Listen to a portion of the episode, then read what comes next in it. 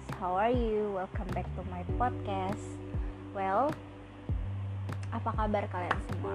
Gue harap sih kalian lagi baik-baik aja ya, walaupun sekarang nih lagi di rumah aja, lagi jadi kaum rebahan, lagi jadi kaum kaum gabut yang kegabutannya meningkat seribu kali lipat daripada biasanya, yang kaum kaum ngeluh karena dosen lo pada ngasih tugas yang bikin nyebut dan ada juga nih yang lagi mengajukan petisi supaya SPP-nya didiskon di korting biar tidak memberatkan gitu.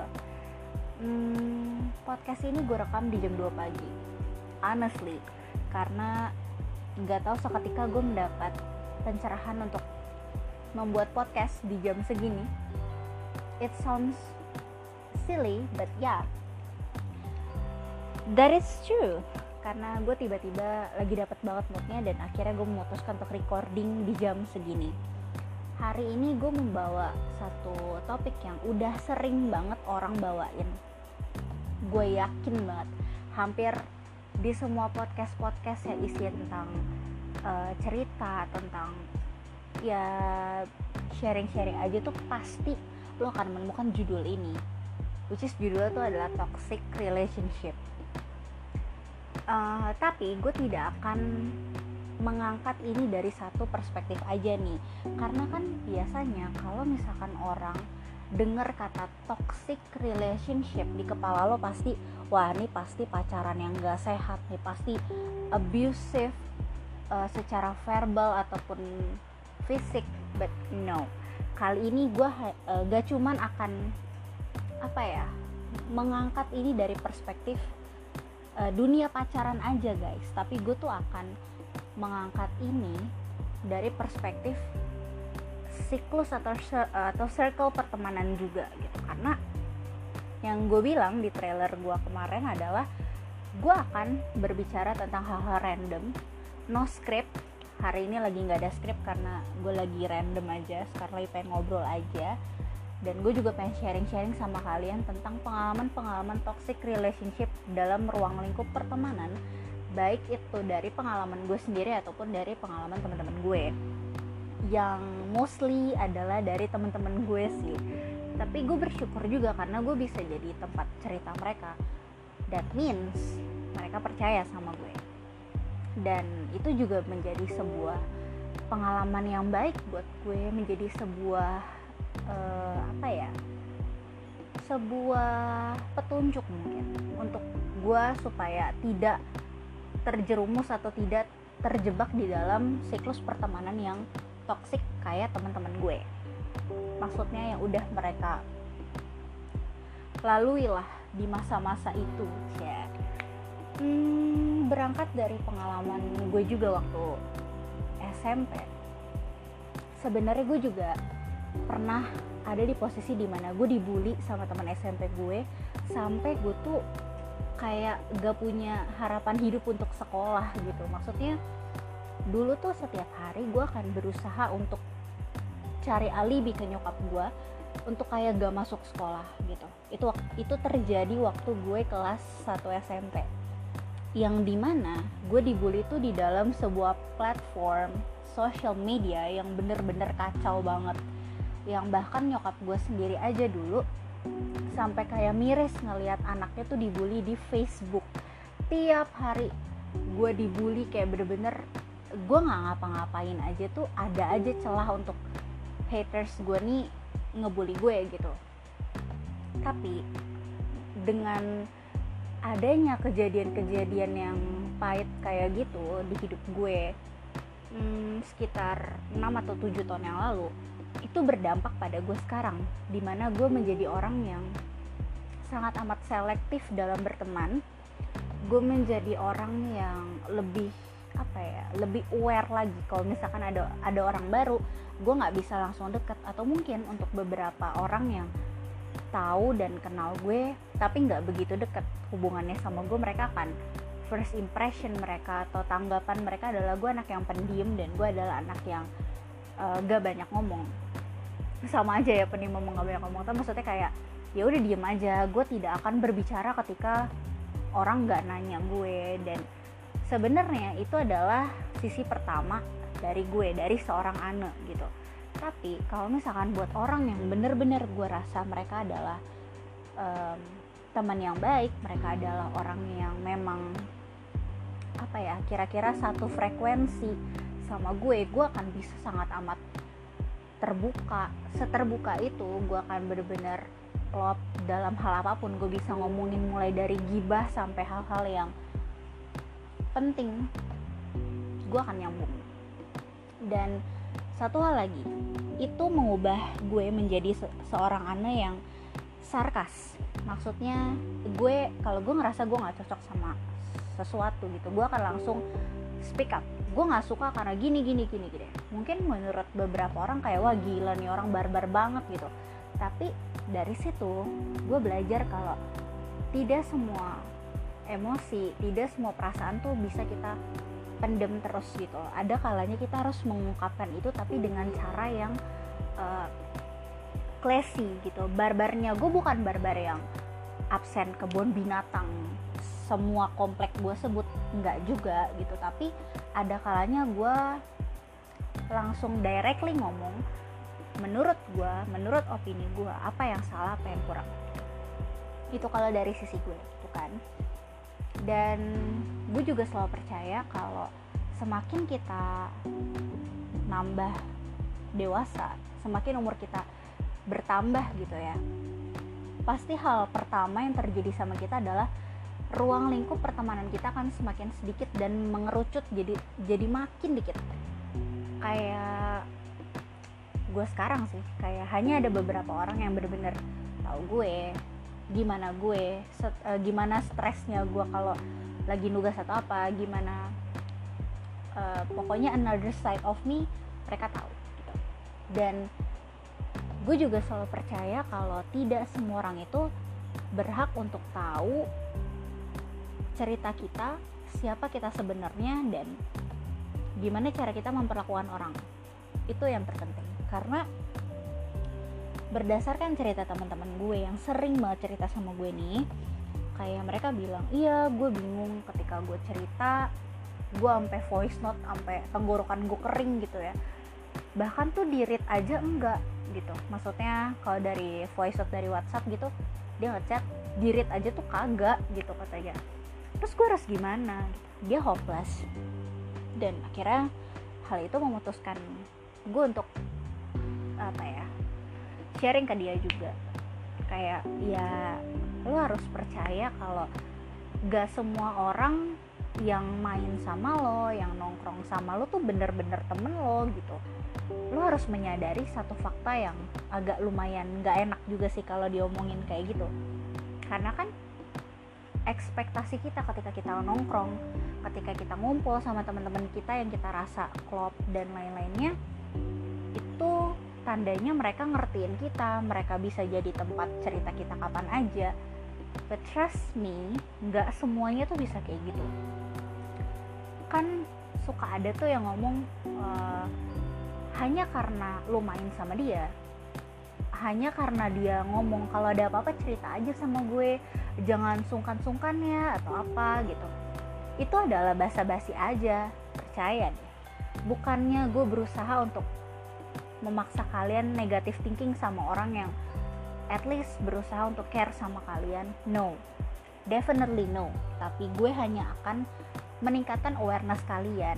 Karena hmm, dulu almarhum nyokap gue pernah bilang gini ketika kamu punya teman sedekat apa pun kamu sama teman kamu tetap you have to make your own boundaries.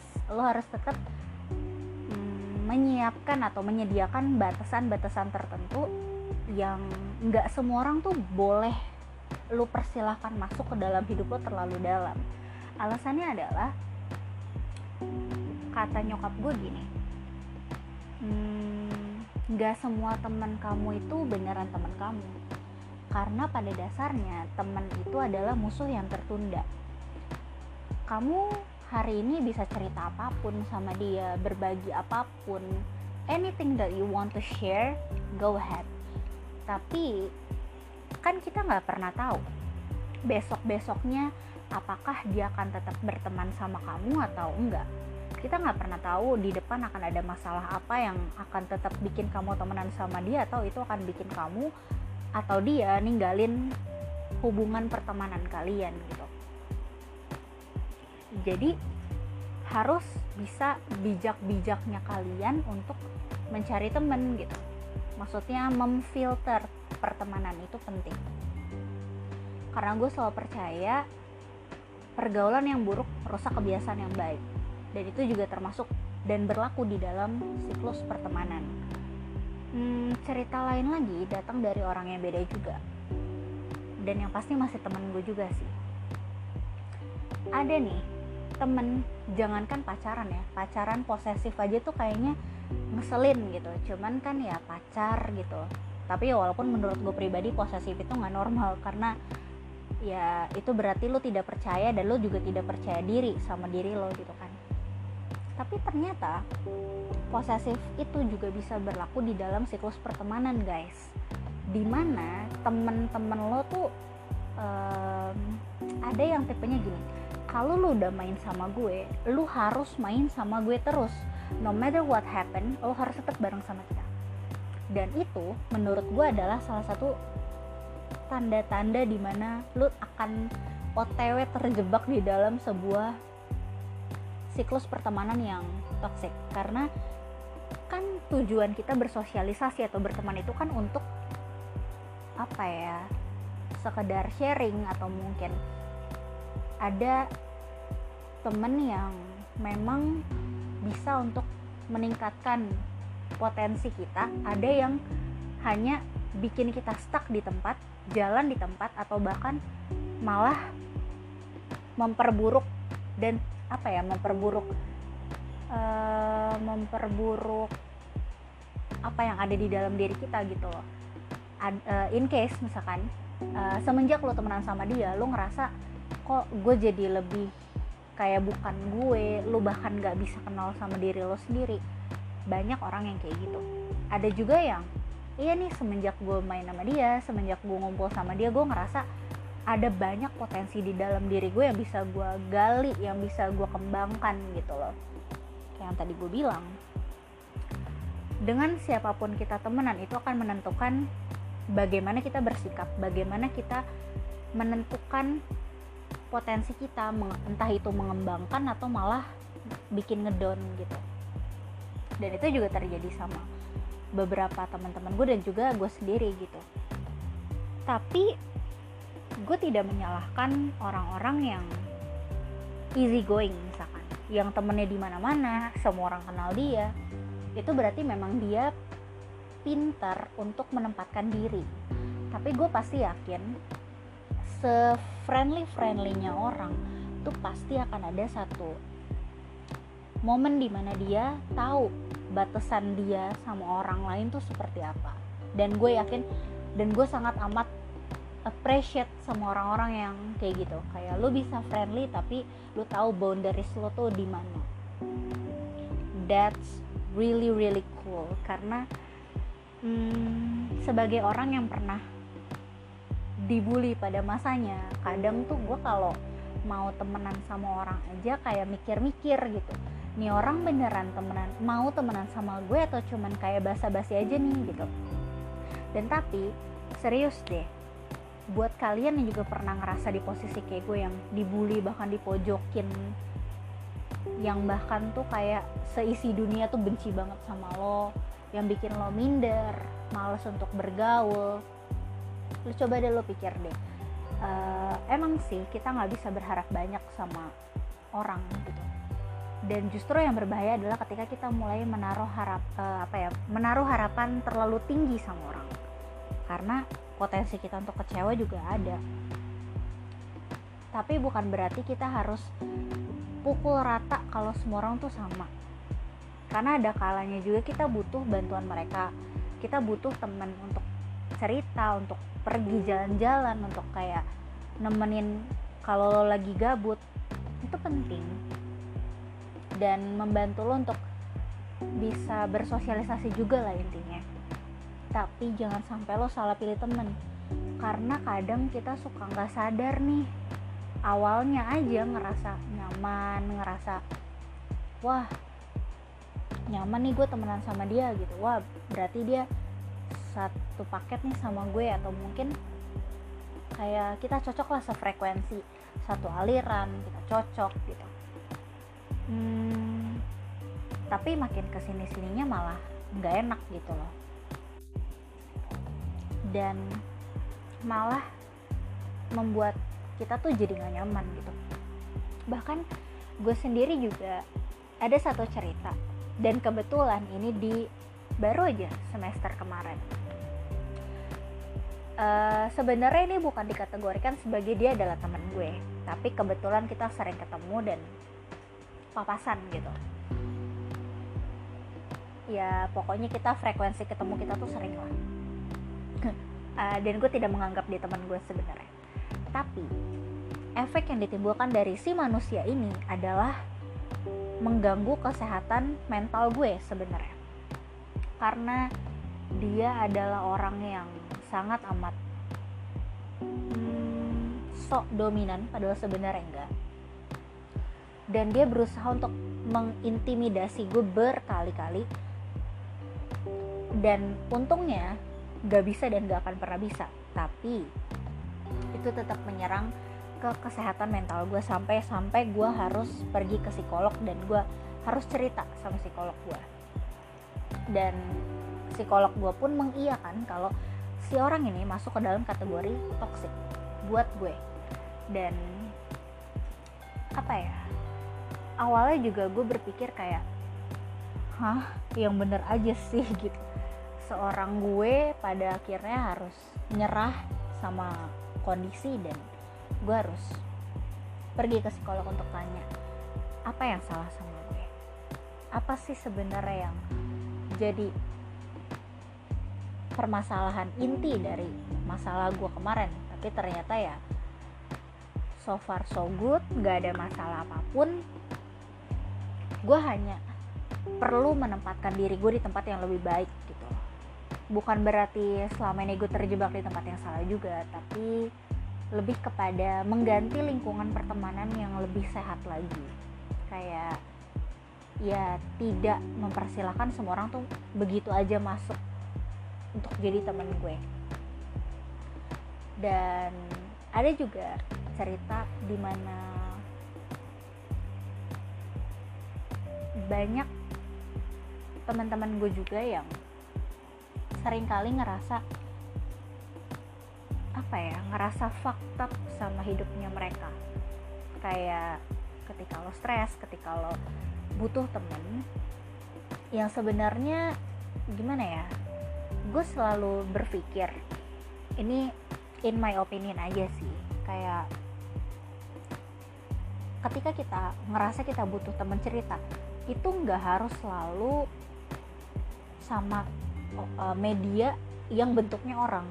Kadang ada kalanya kita perlu ngobrol sama diri kita sendiri cerita sama diri kita sendiri kayak introspeksi diri aja kira-kira apa sih yang salah? Apa sih yang selama ini kurang yang harusnya kita lakuin tapi belum sempat untuk kita lakuin? Atau bahkan kita nggak berpikir kalau kita perlu untuk melakukan itu. Let's say self healing mungkin ada banyak hal yang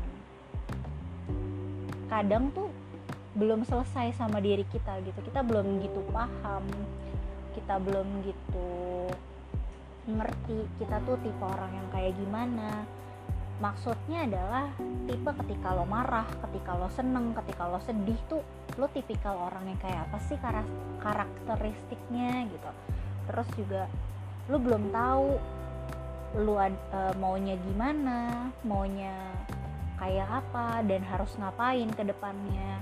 Karena balik lagi garda pertama yang menjadi tumpuan kita ya diri kita.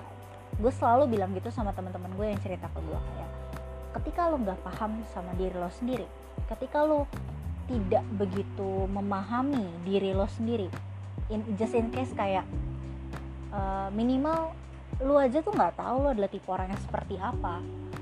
Jadi kan ketika lu nggak tahu karakteristik diri lo sendiri lu nggak akan bisa kontrol ketika masalah datang ketika lu ngerasa mood lu lagi swing up and down terus lu lagi ngerasa lu lagi kena masalah yang ada lu akan mencari pelampiasan dengan cara lu ngomel-ngomel ke orang biasanya.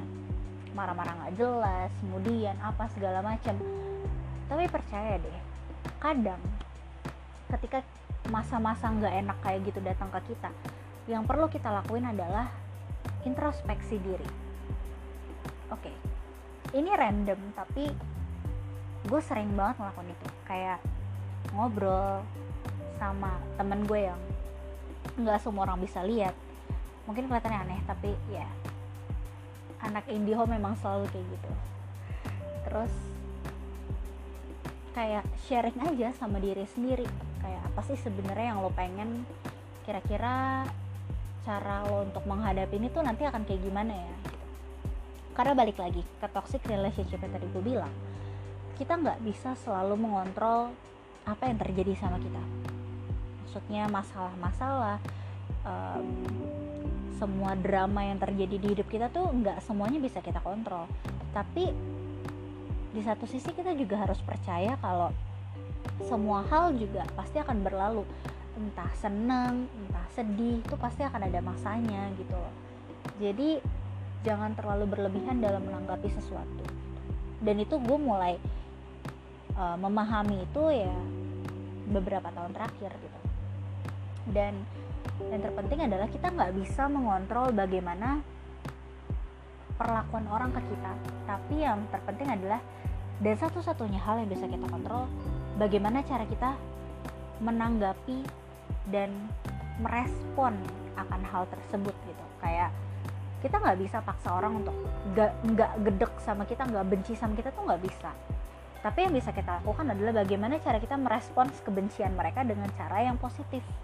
Walaupun gue tahu itu susah dan gak semua orang bisa ngelakuin itu but trust me balas dendam terbaik adalah dengan cara menunjukkan kalau kita bisa baik-baik aja dan kita bahkan bisa ngelakuin hal yang lebih daripada mereka.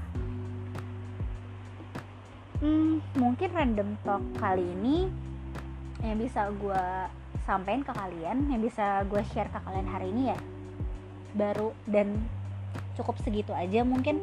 Kalau misalkan kalian mau cerita sama gue atau kalian butuh saran kalian butuh teman cerita feel free to message me my DM di Instagram gue di @nancy_mariana kalian bisa cerita di situ. Kalian juga bisa DM gue atau mungkin kalian bisa cerita apa pun. Dan kalau misalkan gue bisa bantu untuk cariin apa ya saran atau pendapat gue yang mungkin bisa sedikit membantu kalian gue akan sangat amat dengan senang hati untuk membantu kalian. So I hope you guys enjoy it jangan lupa di follow podcast gue juga. Dan kalau misalkan kalian ada ide untuk uh, obrolan-obrolan random kita di podcast-podcast berikutnya kalian bisa kasih ide kalian. Kalian bisa DM gue juga kasih ide atau mungkin kasih saran apa pun yang bisa kalian sarankan ke gue silakan. Gue akan tampung itu. Thank you for listening. Bye